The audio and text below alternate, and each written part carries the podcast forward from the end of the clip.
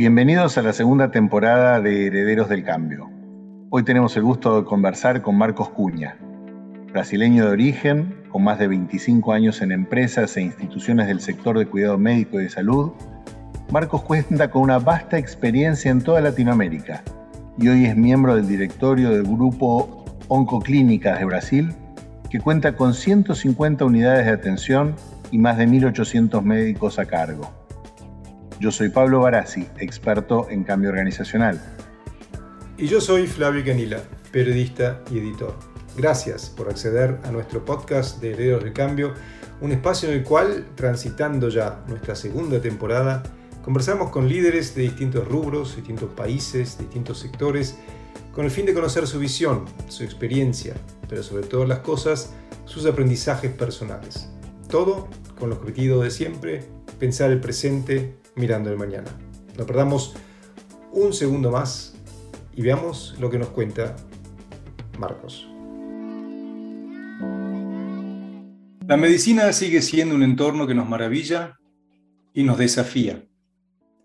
La búsqueda constante de la excelencia, innovación, innovación cada vez más audaz, nos permiten desarrollar medicamentos en tiempo récord. Incluso aquellos que sirven para salvar a la humanidad de un virus pandémico. Sin embargo, quedan espacios en cuales ni la más sofisticada tecnología parece poder ayudar. Extrañamente, allí, el mejor remedio sigue siendo uno de los sentimientos más básicos que tenemos como humanos. Son las 10.30 en San Pablo y las 15.30 en Madrid. Bienvenidos, heridos del cambio. Yo soy Flavio Canila. Y yo soy Pablo Barassi. Hoy tenemos el gusto de conversar con Marcos Cuña, con más de 25 años en empresas e instituciones del sector de cuidado médico y salud. Marcos es un funcionario innovador con experiencia en toda Latinoamérica que cuenta con el gen que sabe unir mundos tan distantes como la medicina, el futuro y la ciencia con el mundo organizacional, las personas. Con un origen de ingeniero electrónico, entre sus intereses y ocupaciones, este brasileño con claro interés con las posibilidades de la inteligencia artificial, se hace tiempo para mentorear a más de un emprendedor en startups de sistemas de salud y es esencialmente miembro del directorio del grupo Oncoclínicas de Brasil, con más de 150 hospitales y 1.800 médicos a cargo. Marcos, muy bienvenido. Hola Pablo, hola Fabio. Así que mucho gusto estar con ustedes. Eh, agradezco mucho la invitación de poder compartir un poco de mi trayectoria, de mi conocimiento, todo lo que yo pueda ayudar eh, a, la gente, ¿no? Así que muy contento de estar acá con ustedes. Gracias, Marco, también de este lado del Atlántico. A ver, eh, Pablo, yo le decía en la introducción, hay un muy lindo quiebre, uno quizá podría pensar, pero quizá no, hay muy lindo puente. Vos sos de base ingeniero electrónico. Entonces mi pregunta sería, ¿qué es el cuerpo humano para vos? El cuerpo humano eh, que nos trae la vida, ¿no? Así, así lo veo, ¿no? Tenemos el espíritu y, y en esta vida, en este mundo, necesitamos del cuerpo de dónde está nuestra mente eh, y es la máquina que tenemos para hacer cumplir nuestra misión eh, acá hoy encarnados y que eh, en todas las dimensiones tiene su papel. Así que el cuerpo humano sano siempre es nuestro aliado a lograr nuestros propósitos y nuestras misiones, ¿no? Y, uno ¿no? que tiene la eh, posibilidad de tener su, su, vida dedicada a que la gente tiene, tenga su cuerpo humano, su cuerpo eh, sano y realmente es un, es un propósito hoy de mi vida, ¿no?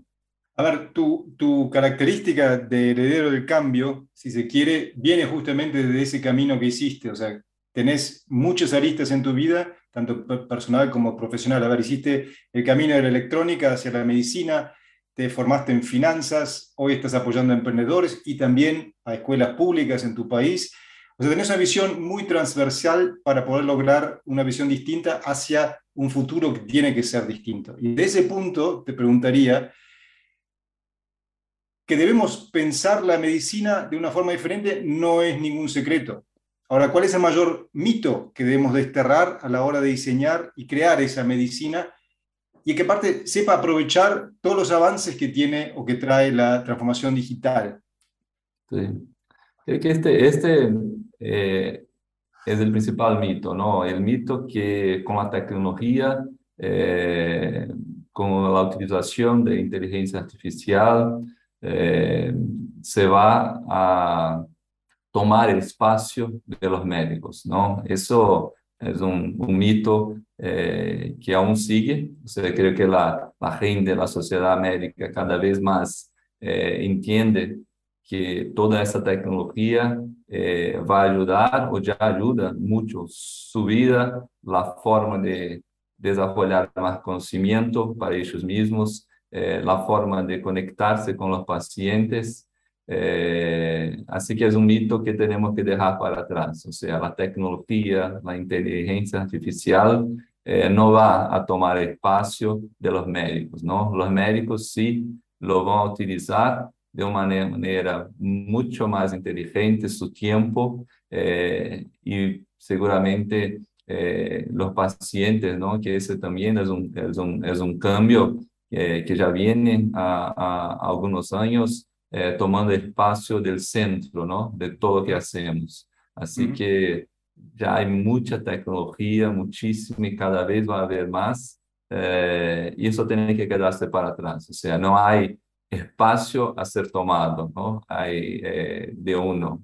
Hay, hay sí espacio que vamos a conquistar utilizando la tecnología.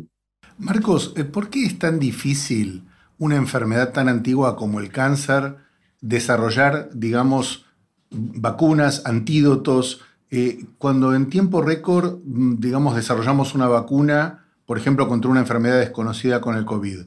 ¿Qué es lo que nos falta, digamos, desde la perspectiva médica? Y permitime que te pregunte, porque sé que has estudiado el tema de los dos lados, ¿qué es lo que nos falta a los pacientes para poder dar ese paso? ¿Es confianza de que es posible? ¿Qué, qué observas ahí? Vamos, en partes, eh, de la, la, enfermedad que, que, hablamos, ¿no? Eh, mucho avanzado en siglo eh, 20 y ahora el 21 también, eh, pero es una doença, un mal, un mal que ya, ya viene con la humanidad hace, desde siempre, ¿no? Así que cada vez eh, que tenemos el, el envejecimiento de la población, eh, nuestro cuerpo ahí, como, como dice, la máquina que hace nuestra vida eh, posible, eh, va quedando vieja. Nuestras células, su, su, forma de reproducir, a medida que va pasando el tiempo, puede provocar males como el cáncer. Y, y ya avanzamos mucho. Hoy eh, si tenemos una, y ahí viene la, la, importancia del individuo en su propio cuidado, ¿no? Eh, hoy, por ejemplo, en cáncer de mama, eh, si tenemos una, un, políticas de diagnóstico, de rastreo eh, eficientes, eh, tenemos sobrevidas más del 98% de las mujeres a más de 5 años, o sea, eh, ya descubrimos cómo hacerlo, ¿no? pero el, el paciente, el individuo, tiene que buscar eh, mantener su vida saludable y, y, en todas las dimensiones do que siempre digo, ¿no? Hay un, un tema físico, pero hay un tema eh, emocional, espiritual, que todos tenemos que eh, eh nos tratar, nos cuidarnos y eh, cuidarnos y, y, eso hace con que la, el cáncer eh, cada vez sea menos esta sentencia de muerte, ¿no? Como, como muchos siguen acreditando, ¿no? O sea, yo acompaño muchos pacientes eh, en su, su, trayectoria, desde el diagnóstico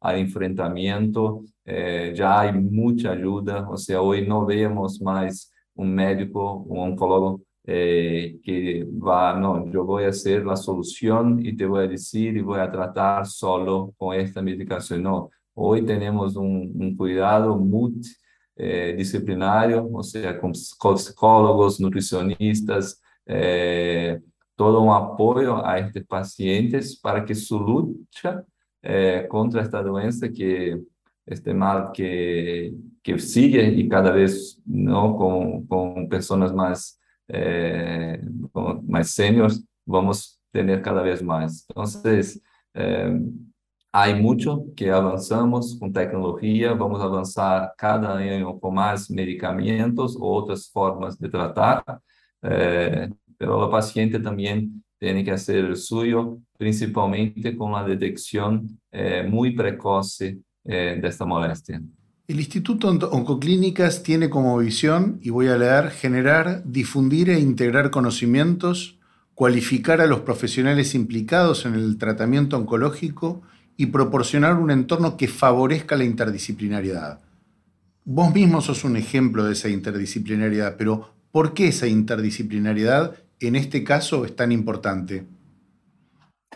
Eh, somos un, un, ser eh, que ha afectado ¿no? por todas esas dimensiones, ¿no? o sea, el, eh, el cuerpo humano, el sistema inmunológico, o sea, todo tiene que estar a servicio ¿no? de la cura, o sea, no un medicamento en, un estado eh, de ánimo de un paciente eh, que ya no cree que va a pasar y que va a lograr el, el, el, éxito y va a seguir viviendo con calidad de vida. Y muchas de, muchas de las veces eh, tratamos sabiendo que no es un tratamiento curativo, no es un paliativo, eh, pero el paliativo hoy puede tomar 20, 30 años, o sea, la gente no tiene que desistir y tomar esto como una sentencia de muerte, o sea, eh, este médico, los paliativistas, que es una, una bandera muy fuerte que, que yo tengo personalmente, eh, que tener la gente con calidad de vida, la gente tiene que seguir siendo productiva, seguir siendo eh, parte de la comunidad, de la sociedad. Hay un estigma de la sociedad también eh, con eh, la gente que tiene cáncer, de que no puede hacer las cosas, de que no, ya está en fin de vida. No es nada de eso que esa gente, que, que las personas necesitan. Las personas necesitan saber que es una, una doença que la gente puede convivir con ella y se puede curar, ¿no? En muchos de los casos también. Entonces, si quieres un, un, un, otro mito, ¿no? Que hablamos del principio, de, de la gente que eh, trata de una forma distinta a la gente con cáncer. La gente quiere ser tratada como todos nosotros, como cualquier uno eh, en su vida eh, cotidiana hay, hay distinción. No, la, la, la, medicina no está de la misma forma para todos. Esa es una verdad. Eh, yo puedo dejar, de, dejar el, el, ejemplo acá de Brasil. Apenas 25% de la gente tiene acceso a una salud privada. Los otros 75% de la población no lo tiene. ¿Y qué quiere decir no lo tiene? No lo tiene eh, políticas de rastreo de diagnóstico de cáncer.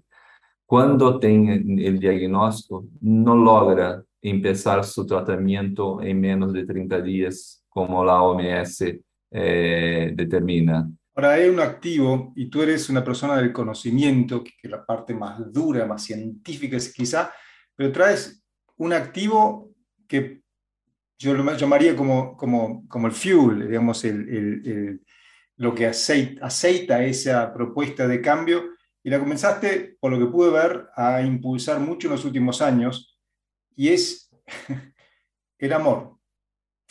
¿Qué experiencia, qué insight te llevó a promover algo que uno pensaría el amor en una ciencia no tiene tanto que ver? El amor, es, es algo, yo... Eh, me emociono y, y, es verdad que creo que la gente tiene que emocionarse siempre, ¿no? O sea, eh, soy ingeniero, soy duro, soy frío, soy muy analítico, eh, pero eh, lo que realmente me mueve es el amor, ¿no?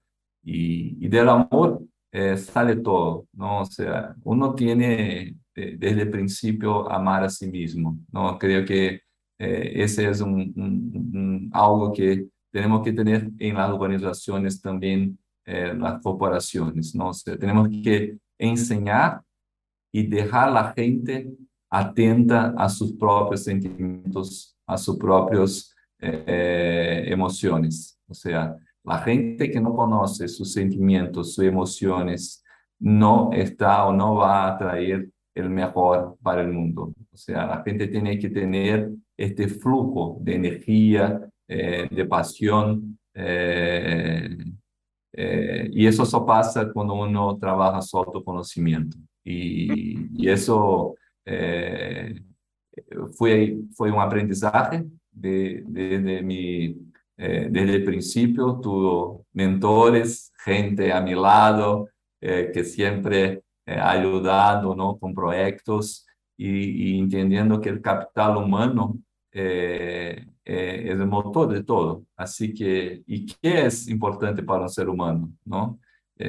Há, que desatar, não? Ou seja, todo é, las, no, camadas que uno tiene eh, y el amor es la, forma eh, que yo traduzco, ¿no? Puede ser que tenga otras palabras para eso, pero en mi punto de vista, el amor es esto, ¿no? Eh, eh, sacar estas camadas y ponerse en conexión con el otro, ¿no? Y, y en esa conexión, disculpe, de No, no, pero ahí entro, porque, a ver, está clarísimo cómo lo, cómo lo posicionás, pero no solo que tú lo usas para, para impulsar una visión, sino tú me dices que uno puede desarrollar estrategias desde el amor, incluso puede amar profesionalmente. ¿Cómo, cómo se desarrolla una estrategia desde el amor?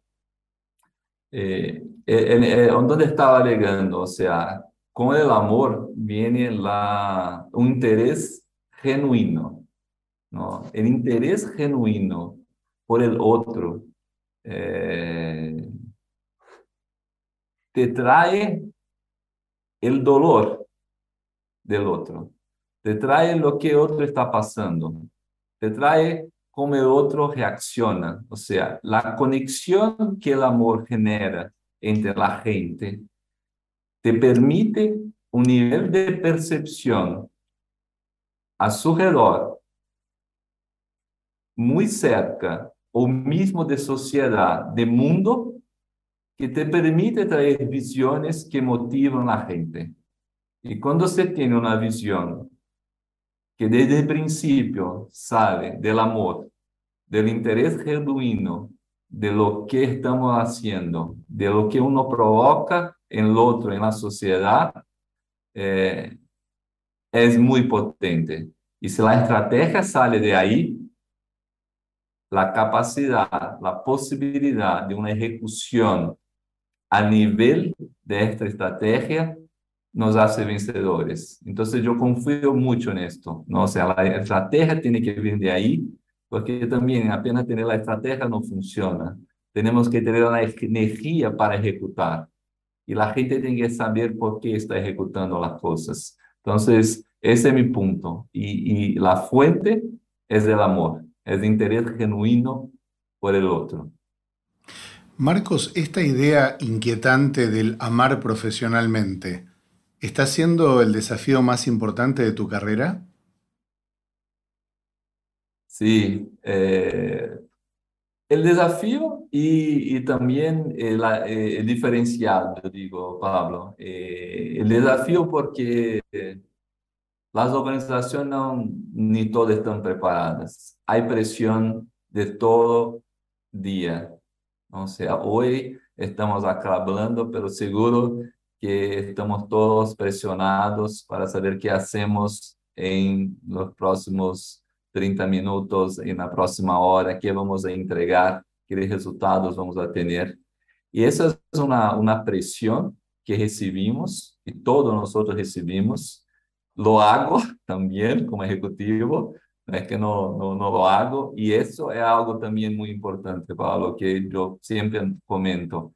Amar no es eh, ser la persona buena que eh, no, nada le molesta o que no tiene energía y que todo está bien. No es esto. Amor está en verdad para el otro lado de eso.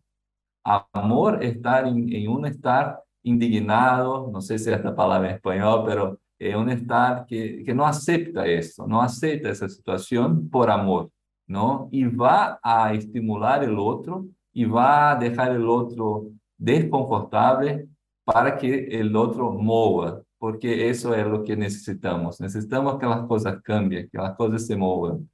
Assim que eh, o desafio que, que eu vivo é que todas as corporações, a cada novo equipo, eh, há que construir isto. Não está. Então, há que invertir seu tempo, há que escutar a gente, há que criar as conexões. Esse é um desafio, porque él no termina, porque a todo tiempo estamos en cambio de organizaciones, estamos en un nuevo modelo, estamos en un nuevo proyecto, y uno tiene que lembrar, oh, déjame volver a conectarme, a entender dónde está el amor acá, y ahí sí yo voy a poder avanzar desde ahí. Entonces, ese desafío que, que no está, espero y veo que cada vez la gente se suma a esto de una forma más abierta, eh, con una comunicación más clara, eh, pero eso creo que hace mucha la diferencia a la gente. Y amor consciente y liderazgo consciente, por como nos explicas vos, Marcos, y te agradezco por eso, no están tan lejos como uno quisiera pensar, uno podría llegar a pensar, en el sentido de que amor y liderazgo tienen mucho que ver uno con el otro, pero hay una decisión, quizá, que un líder tiene o debería haber tomado antes de verse líder o pensarse líder, que él quiere ser líder con todo lo que vos también decías, amor, no es solo la parte buena, sino que también tomar responsabilidad, hacerse cargo.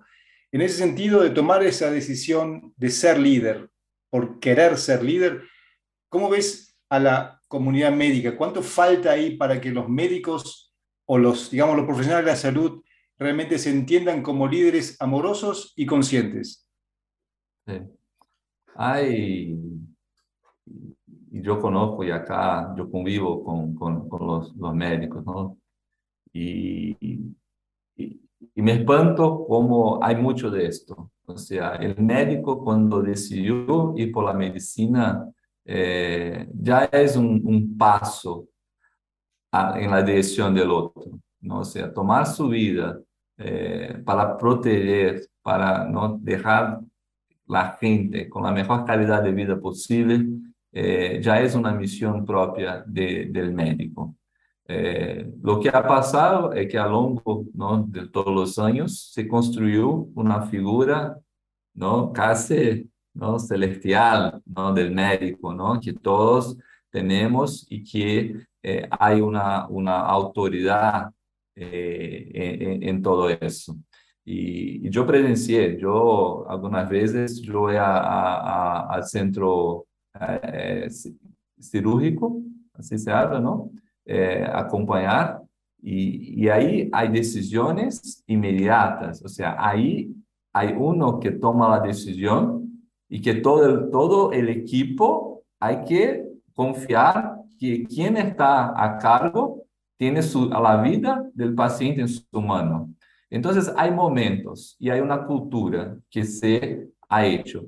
Eh, pero es, mismo estos cirujanos que fueron acostumbrados a, a, tener esta, la vida de la gente a su mano y de su decisión, ¿no? Por eso eh, el liderazgo para estos médicos no es algo eh, lejano, eh, está presente. Lo que logramos a partir de ahora es entender que hay momentos, hay un momento que ellos están ahí como autoridad y tienen que ser respetados con su autoridad, con su conocimiento, pero hay otros momentos donde sí van a trabajar en conjunto y sí necesitan de la gente. Y ellos están cada vez más conscientes, cada vez más conscientes. acá hablamos ¿no? que, que, Oncoclínicas es una corporación, una institución, una compañía de médicos, paramédicos, para ayudar al paciente, ¿no? Con el paciente el centro de todo. Y el médico asume que también tiene un papel de gestión, que tiene que saber trabajar con la gente, tiene que trabajar en conjunto, y nosotros estamos acá en esa construcción conjunta. Entonces, eh, hay sí un, un, movimiento y, y, yo siempre veo la cosa de la parte buena, sí, claro, va a haber los que no, no, no vienen, pero lo, los que veo son los que tienen. Entonces, eh, también me, me ayuda esto y obviamente me quedo más cerca de estos. De aquí para adelante, ¿qué pendiente tiene Marcos Cuña para cumplir en los próximos años? Ah, mi pendiente eh, es hacer la, la, la, gente entender que tenemos que hacer todo con cooperación. O sea, eh, yo voy y, me preparo, creo que todos los días, a cada lectura, a cada proyecto, eh, quiero hacer con que la salud, eh, y yo hablo acá de Brasil, pero no, no, no, no es solo de Brasil, creo que del mundo, tenemos que hacer que la gente tenga una visión mucho más colaborativa y este tema, ¿no? Del privado, del público, yo lo tengo como pendiente. Quiero actuar cada vez más fuerte, eh, mostrar e intentar caminos. Puede ser que no sea en un proyecto, va a ser en otro, pero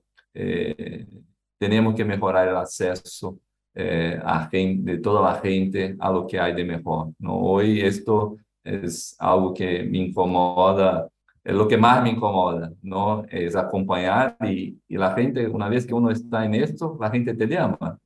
Ah, disculpe, tengo un amigo que ya no tiene más eh, salud privada y necesita eso y ahora viene el cáncer, ¿qué hacemos? ¿Cómo lo hacemos? Entonces son cosas que tenemos eh, pendientes y, y, y tengo esperanza que, que voy a ver eh, mucho progreso en ese sentido en mi vida. Gracias, Marcos. Y con eso llegamos a la, al final de esta edición de Herederos del Cambio. Y te digo también gracias porque uniste unos fiel a tu naturaleza, fiel a tu humanidad, fiel a tu vida, ámbitos que antes no pensaba que se podían unir. Como dijiste una vez muy bien recién, el blockchain de la salud ya no es una cuestión de utopía, sino que es una cuestión de años.